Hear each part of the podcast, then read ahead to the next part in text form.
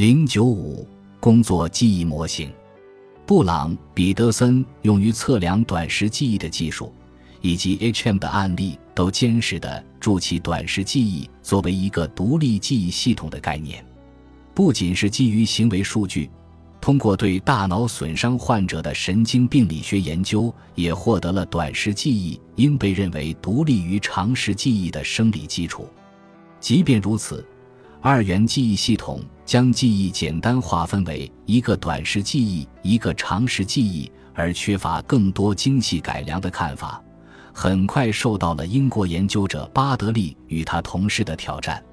巴德利提出一个工作记忆模型，用于在我们完成认知任务时临时保持并操纵信息，可被定义为一种新旧信息持续不断地被传递、结合与更新的工作台。工作记忆挑战了短时记忆只是头脑中另一个箱子的观点，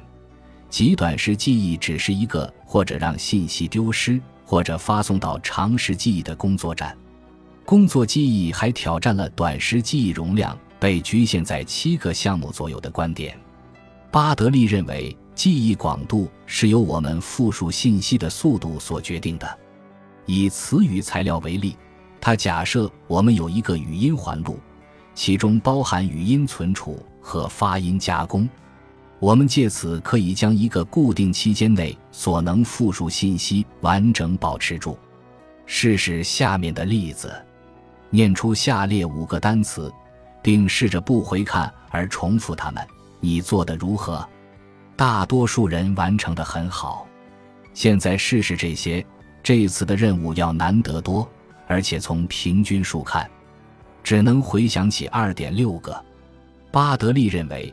重要的影响因素是，后面一组在复述时需要更多的时间。这一想法的要点在于，我们在中所能复述的仅仅是有限的信息，而决定它一个关键因素就是单词发音的时间。工作记忆的第2个成分是，它和语音环路相似，但负责的是视觉和空间任务，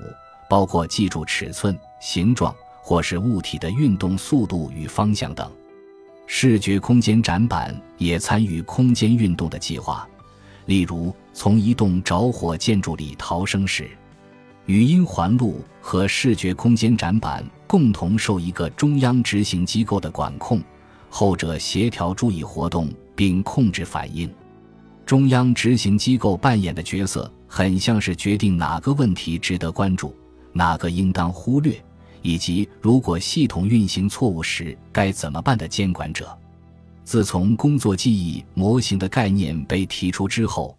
研究者更多地致力于运用传统的心理学方法，探索有关语音环路、视觉空间工作记忆以及中央执行机构的本质。然而，近来神经认知学方法被运用到此模型之中，并取得了巨大成功。有人用 PET 方法测量发现，参与保持语言相关信息的语音环路与两侧额叶以及顶叶的活动有关。还有研究显示，视觉空间展板激活了大脑皮层的不同区域，其中